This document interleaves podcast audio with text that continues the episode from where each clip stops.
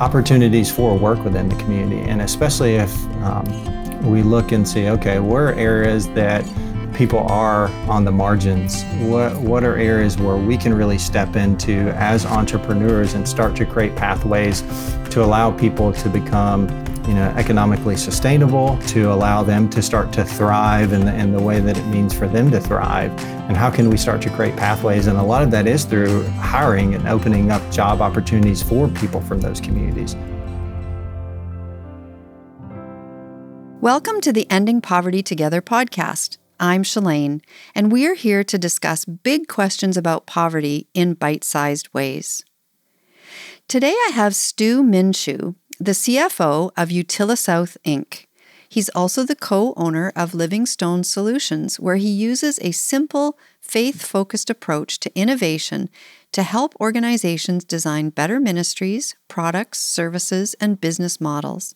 He has a background in international community development and as an entrepreneur. Stu lives in Chattanooga, Tennessee, with his wife, two boys, and their golden retriever. Stu, thank you so much for joining me today. Welcome to our podcast. It's my pleasure, and happy to be here. That's great. We are starting our conversations this season with the question what does it mean to thrive? So, why don't we just start right there? Yeah, I think that's a wonderful question, Shalane. Something that I've really explored a lot over the last couple of years is is how do I thrive best? And I've learned that mm. for me and, and others that I've been talking with is I thrive when I have greater intimacy with God. And that can sound like a textbook answer, but what I mean by that is kind of letting God love you in the places that you're afraid to admit to others, yourself, and to God. It could be, you know, your struggles your addictions. It could be angers that you have with others, yourself, with God, where maybe you've hurt others, where others have hurt you, just things that you fear. And just you know knowing that that god is with you in those things and he doesn't love you any less because of those things it allows mm. him to start to heal those broken parts of our lives and it's hard and it takes time and it takes work but it frees us in lots of ways. And I've seen it do amazing things in the area of innovation. It frees us to innovate in the ways that we live our lives. We we walk with God and the ways that we can kind of lean into the kingdom work that's going on around us. Hmm. So it's a very deeply personal process that mm-hmm. those mm-hmm. beginning places of thriving. Mm-hmm. Yeah, yeah, it definitely is very personal. And and when you're you know able to take those things before God, those hard things, it allows us to do some incredible healing and allows us to just be able to, like I said, freeing us to be able to do things that we never anticipated we could do and things that we maybe never dreamed of doing or never thought that we would want to do or be a part of, but lets us just come alongside other people in incredible ways mm. and walk with them in this, you know, a lot of times in the same brokenness that we experience. And and we can come alongside them and, and love our neighbors well in that and, and knowing that we have these areas of brokenness in our lives and they have areas of brokenness too but god still loves us and we can come alongside and do incredible things together and continue to, to serve and to love one another well mm-hmm. you mentioned doing things you never dreamt of doing did you ever dream of doing what you're doing now with particularly with Livingstone solutions I never did. It's been a, a long and, and incredible and a hard journey to get here and, and doing some of these things. You know, I lived overseas for seven years in East Africa, and that's something I never dreamed of doing hmm. growing up or even as I first, after graduating from high school and entering in college. But God opened up some incredible opportunities and allowed me to take steps and, and move in directions that I never particularly had a passion for, but kind of opened these doors for me and opened these passions within me. So being able to do that, being able to, after that, work with an organization called the Chalmers Center, who's really focused in doing mm-hmm. international poverty alleviation and community development, and something I never thought I would be a part of, and and uh, just being able to to do that and to, to help people all around the world and walk alongside them and see what they're doing and learn from them and even take some of that stuff and, and bring it back to the states and saying how can we mm. walk hmm. alongside our neighbors here and low income communities and what does it look like to do community develop, development in a way that glorifies and honors god and uh, how can we learn through our failures and and through things that you know areas were broken um, so that we can just learn and and be part of god's kingdom and continue to be molded into new creations mm-hmm. And somewhere in there, you've developed as an entrepreneur. Mm-hmm. Oh, tell me a little bit about that journey because yeah. how, how do they blend? How do those fit together? Yeah, it's it's been yeah that's an interesting part as well. So I originally went over to um, Kenya to do ministry um, with a ministry focus and and doing kind of camp and youth ministry. Ended up doing working with team and leaders to help develop them, and that ended up creating the opportunity to create a company um, around doing team and leadership development. So that was my first venture is kind of stumbling into entrepreneurship, not not going with this vision in mind, but seeing an opportunity in a way to be able to, to minister to people through doing business and through doing team and leadership development. And then just fell in love with that, fell in love with the intricacies of business and how it works.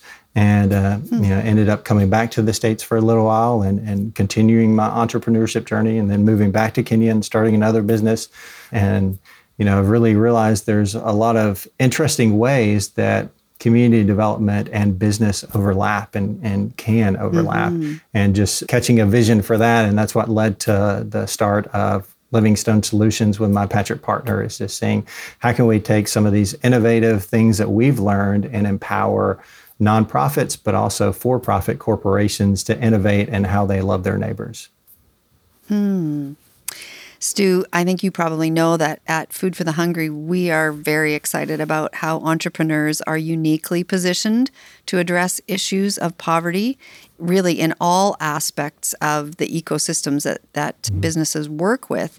And I understand that you have a particular passion for how hiring practices can help say marginalized people groups. Mm-hmm. Do you want to speak to that a little bit? Yeah, I think it can be a really powerful tool, like you said, that entrepreneurs and businesses have within the communities to create opportunities for work within the community. And especially if we look and see, okay, where are areas that people are on the margins? What what are areas where we can really step into as entrepreneurs and start to create pathways to allow people to become economically sustainable, to allow them to start to thrive in the in the way that it means for them to thrive? And how can we start to create pathways? And a lot of that is through hiring and opening up job opportunities for people from those communities. So really thinking about how do I hire and what does that look like as an entrepreneur? And how can I be intentional about engaging people from marginalized communities, from low income communities? And so it may mean that I have to change some of my hiring practices. It may mean I have mm. to look at people who you know may have a background that says other companies might not be willing to hire them because of that so maybe they've been incarcerated at some point mm. maybe they've you know you know done something else that that may show up and, and being able to say okay well i'm going to give this person a chance to be and give them some dignity and to be able to come and join my workforce and be able to intentionally you know look at those types of communities and say hey how can i pay create pathways for them to start to thrive economically and start to give opportunities for them to build equity and start to create mm. you know equity for themselves but also for their families and start to create a, a legacy that may be able to to pull them out of poverty or um, a low income situation mm-hmm. I really appreciate that. I, I have a background in career coaching. Mm-hmm.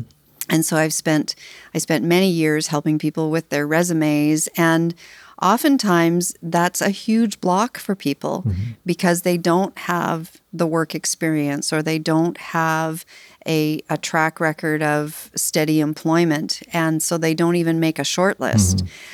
I'm curious if you have a story that you can share, like a practical example. I'm just imagining as a listener thinking, what does that actually really look like? How does that really work? Mm-hmm.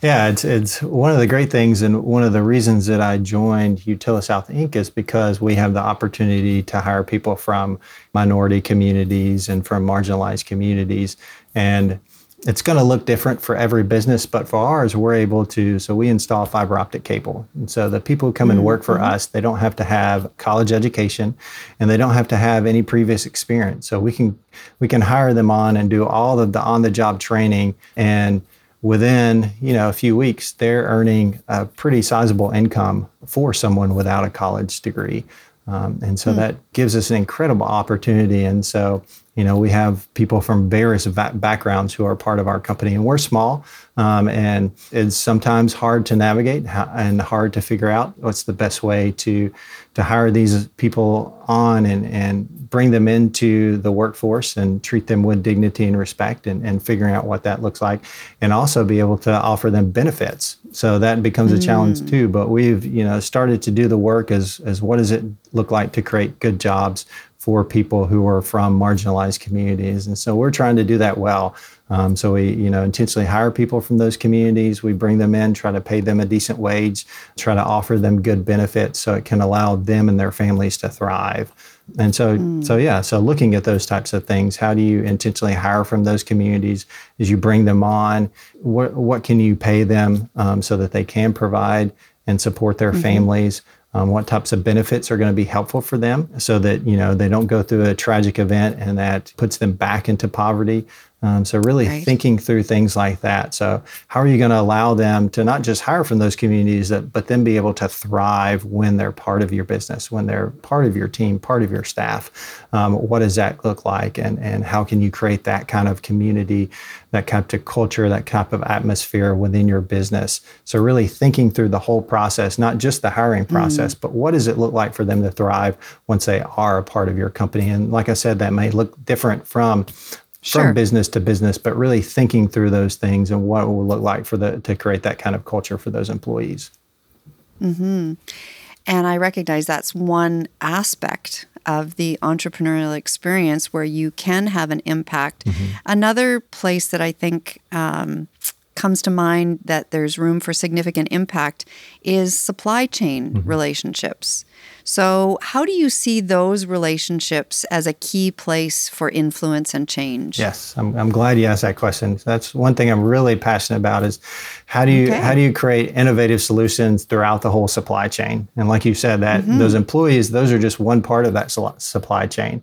Well, then you look at other parts of that. Who who are the people that you're buying your goods and services from, and how can you be intentional with those choices as well? How can you look at communities that are owned by people from those minority communities you know look and, and make sure to to use those businesses as you know your supplier of goods your supplier of services and be willing and sometimes it may mean that maybe you have to pay a little bit more and that's sometimes a hard mm-hmm. decision you have to make um, but mm-hmm. am i willing to support this person who has comes from a minority community who's trying to be an influencer in this community that i'm a part of and how can i support them and lift them up and so, you know, making those decisions, who are you going to buy from? Who, who are going to be your suppliers and being intentional about those decisions um, and seeing what kinds of companies do I want to do business with? Are they businesses that have the same type of vision that I do, who are looking to hire from these minority communities as well, these low income communities, and trying to make a difference in that way? Well, if so, that's great. That's a great partnership for my business to have. And then even looking at how do you go out there and what communities do you serve as a business? If you're a business that's going to provide value to people's lives, how can you create that in different ways? Um, and sometimes you have to be creative with that. And you know, I, I deal with this a lot when I'm working with innovation, especially within nonprofits one of the struggles that they have is sustainability, but they want to try to tackle the problem of how can we create value for not just people who have means and resources, but for individuals or other organizations who don't have the means and resources to always gain access to the types of things that they're offering. And so sometimes we'll look at a business model that creates tiered pricing based on what kind of resources that individual or hmm. that business has. And so you know, maybe if you're going out there to an established company um, that does have means they'll be able to pay for one level of service and maybe they'll mm-hmm. get some extra things but also how can we create sometimes a free or a very low cost offering that can still create value for the individual or the the organization who doesn't have the means that maybe a more established company might have. And so being able to look at that. So even the people you serve how can you be able to meet their needs as well even if you're you know looking at customers and different income brackets and different communities. So throughout the supply chain being able to ask some of these hard questions of how can we serve people who are aligned with us, who have similar values, um, who we want to come alongside and support and help out. Mm-hmm. You've mentioned innovation a couple of times. I would love for you to just give me sort of your philosophy of innovation. How does innovation impact you on a daily basis in terms of your entrepreneurial journey, in terms of really looking at how poverty can be addressed? What, what role does innovation play in all of that? Yeah, so I think innovation is just looking at what are new and sustainable ways that we can do things more effectively than we have in the past. And so it could be small innovations of, hey, I have this one process within my business, you know, and I've been able to find a new and more efficient way to do it that allows us to either we either have to pay less money for it or use less time and, and resources and energy to accomplish it, all the way up to, okay, what's an incredible new business um, that I can come up mm. with or a new ministry to be able to serve my community. And so it can be anywhere along that spectrum is this, you know, what's something new that's allowing you to do something in a more effective way. And, and you know, I've seen this all across the world, especially around the community development and poverty alleviation world, is how can we, you know, especially equip communities around the world to be able to start to think about okay what are what are some new things that i could do how can i implement some new ways of thinking into you know either my everyday process um, as I go out there and I see a problem, how can I say, hey, God has made me to be creative? He's mm. given me incredible skills and abilities. I've been created as an image bearer. And so I can go out and be creative just as God is creative. And, and so I can create new ways. And so, especially my work at Chalmers, seeing some churches in East Africa do some really amazing things and implementing uh, new ways of thinking and creative, innovating ideas for them to be able to go out to serve their communities and love their communities. Um, and being able to see that not just there, but like I said, around the world and here in the US, seeing churches and ministries and companies being able to go out there and say, okay, wh- where is there a, a problem that needs to be addressed in my community? And how can I bring my experiences? Uh, my way of thinking, and, not only just me, but how can I then reach out into the community and make sure that it's a problem that they're experiencing and walk alongside them and say, how can we partner in this together to come up with a solution that can mm-hmm. be sustainable and that can serve the community well? Mm-hmm. For our listeners, if you have questions that are coming to mind as I'm chatting here with Stu, please reach out to us at podcast at fhcanada.org with your questions so that we can carry on the conversation. Stu, um, you've mentioned Chalmers Center a couple of times, and we share a mutual um, admiration for the work of Chalmers and also relationship with Chalmers. We offer something called the Ending Poverty Together workshop, and the majority of content that we use in that workshop is from the Chalmers Center. And we have a connection with them in working with Canadian churches. We are their representatives actually here in Canada. So I would love for you to just help our listeners understand a little bit more about what the Chalmers Center is and how practically speaking, Chalmers can the, their materials can actually benefit Canadians and Americans. Yeah, well, it's, it's, definitely an organization that that I love and is very near and dear to me. I, I worked there for five years, and now my wife works there, so I'm a, I'm a big mm. proponent of the Chalmers Center. So Chalmers Center equips churches and church, what they call church equipping organizations, so nonprofits, faith-based nonprofits, to go out there and to love their neighbors, to serve especially low income individuals. So essentially teaching them how to do community development, economic development well. So taking some mm-hmm. of the best mm-hmm. practices. Chalmers Center is connected with the um, community development major at Covenant College. And so I have learned mm-hmm. a lot of mm-hmm. the best practices through research, through the research of others. And so leveraging that information to go and then train churches, um, nonprofits on how can they go out in their communities and love the low-income people um, in their communities well.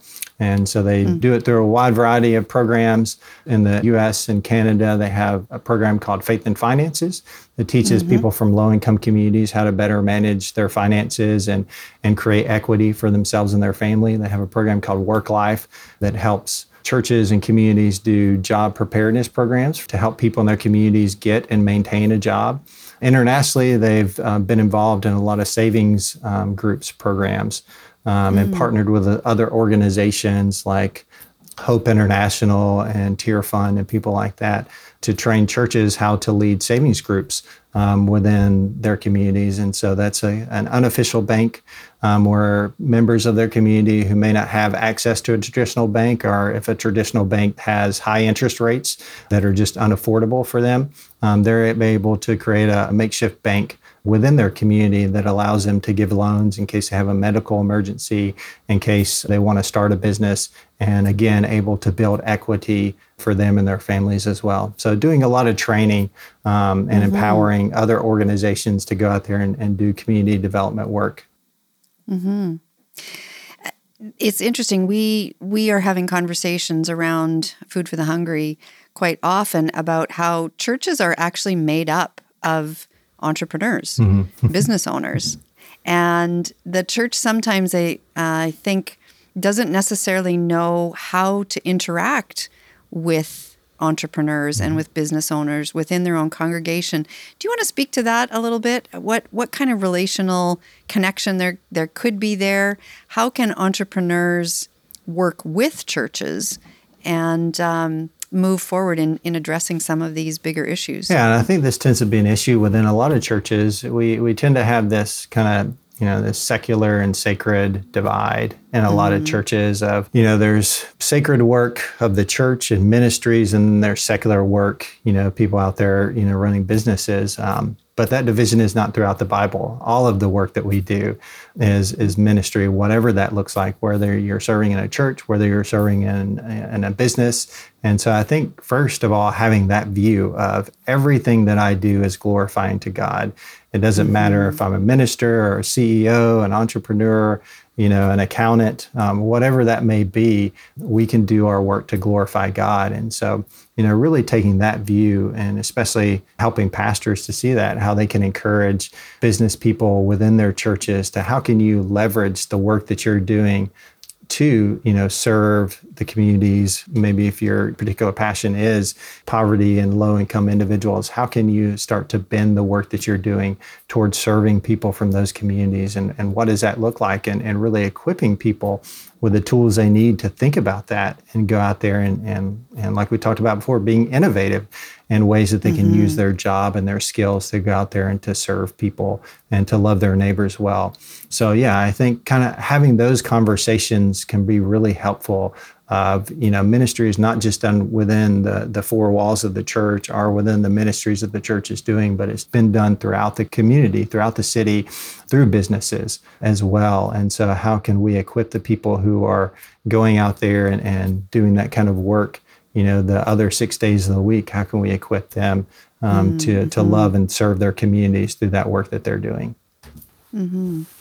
Stu what are some practical tools or ideas that you have to offer business leaders just in being able to move toward that greater sustainability and greater social impact i think there's resources that that you can leverage there's uh, a book that came out of the Chalmers Center a few a few years ago. Ah, I'm trying to remember the name. Practicing the King's Economy is a, is a great resource. Yes. Um, right. Of just what does it look like for you as a business person to use the skills and experience that you have to go out there and to love your community well.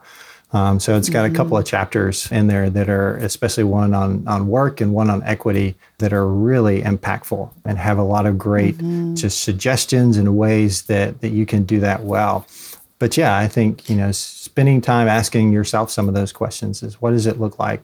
You know, where where do I see opportunities, problems in my community, and then what are those opportunities where I can step in and use my skills, use my experience mm-hmm. to lean into the the work that God is already doing there. So yeah, I think spending some time really having an understanding of that. It's great to go and get some training, training from places like the Chalmers Center. A lot mm-hmm. of times we can you know, we, we want to go in there, we want to do a good job, but sometimes we don't always have the tools and resources. Or when we get in there, we realize that it's a lot more complicated. It's a lot harder than we initially mm-hmm. thought. And so, leaning on some of the resources that people like the Chalmers Center, our organizations like the Chalmers Center have created to help you ask the right questions and kind of take the right posture as you're stepping into those situations, stepping into those communities mm-hmm. and saying, I'm not here with all the answers. I'm not perfect. I've got brokenness. I make mistakes. I need to come alongside and engage the people that I'm here beside and really learn from them and coming in with that sort of posture. And that takes you know humility but it also takes learning from people who've gone through and done that before and have seen what works and what doesn't work to really learn how can i be most effective in stepping into this how can i create a mindset that allows me to come in with a very much a learning posture not that i don't have mm. experience and knowledge that i can bring in but i need to come with a humble spirit and be willing to learn from the experience um, of people who've been here for generations, who've come along before, mm-hmm. who've maybe even seen other people come in with similar ideas. And so maybe we need to look at it from a different angle, a different way, um, and think about uh, possible new solutions to some of the problems that we see around us. Mm-hmm. I would echo your affirmation of the Practicing the King's Economy course. My husband and I took a group of people through that. Mm-hmm. And what I think is really beautiful about that is there was individual impact mm-hmm. as people considered the principles and considered how this could apply to their unique business situations. But there was a a, a, community impact as we studied and learned together mm-hmm. and just that opportunity. So I would encourage people to consider who might be some other entrepreneurs that you have in your world that you could pull together a small group and and then I would really encourage you to make sure you have a potluck before you uh, do the study. Yes. That was one of the highlights because and that's a big theme in the book is uh, in the resource is um, that God's kingdom, God's economy needs to be set up like a potluck, not mm-hmm. like a soup line. Yes. So that's the teaser for people who are are, are interested. Mm-hmm. One other question I want to ask you. Our time is quickly coming to a close here.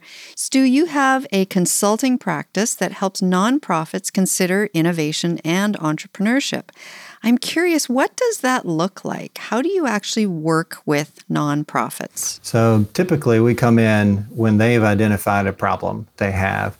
And so, you know, we've seen a lot of that over the last couple of years when the pandemic hit. Some of the things that they normally did were no longer working.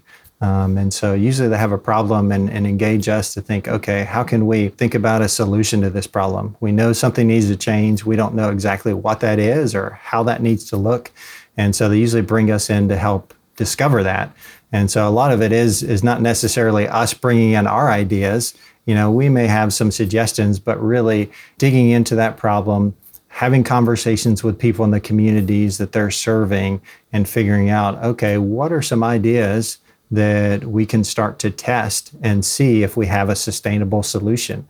And so usually it comes in and, and, like I said, you know, looking at that problem, having lots of conversations with people in their community, coming up with what we call prototypes, a few ideas that we want to go out there and test, and then doing some small tests to see is there something here? If not, okay, maybe we need to go back and we need to tweak some things and try it again. If it does look like this is a promising solution, can we start to scale it?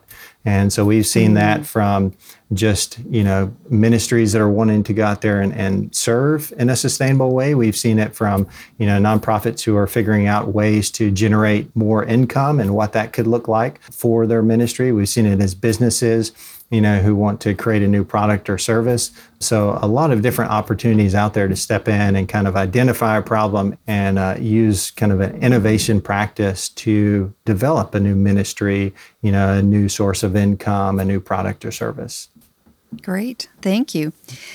I really appreciate you taking the time to be with me today, Stu. Is there anything that you were hoping I was going to ask you that you would like to share as we wrap up? The only thing I would I would say is if you're you know interested in learning more, feel free to reach out to me.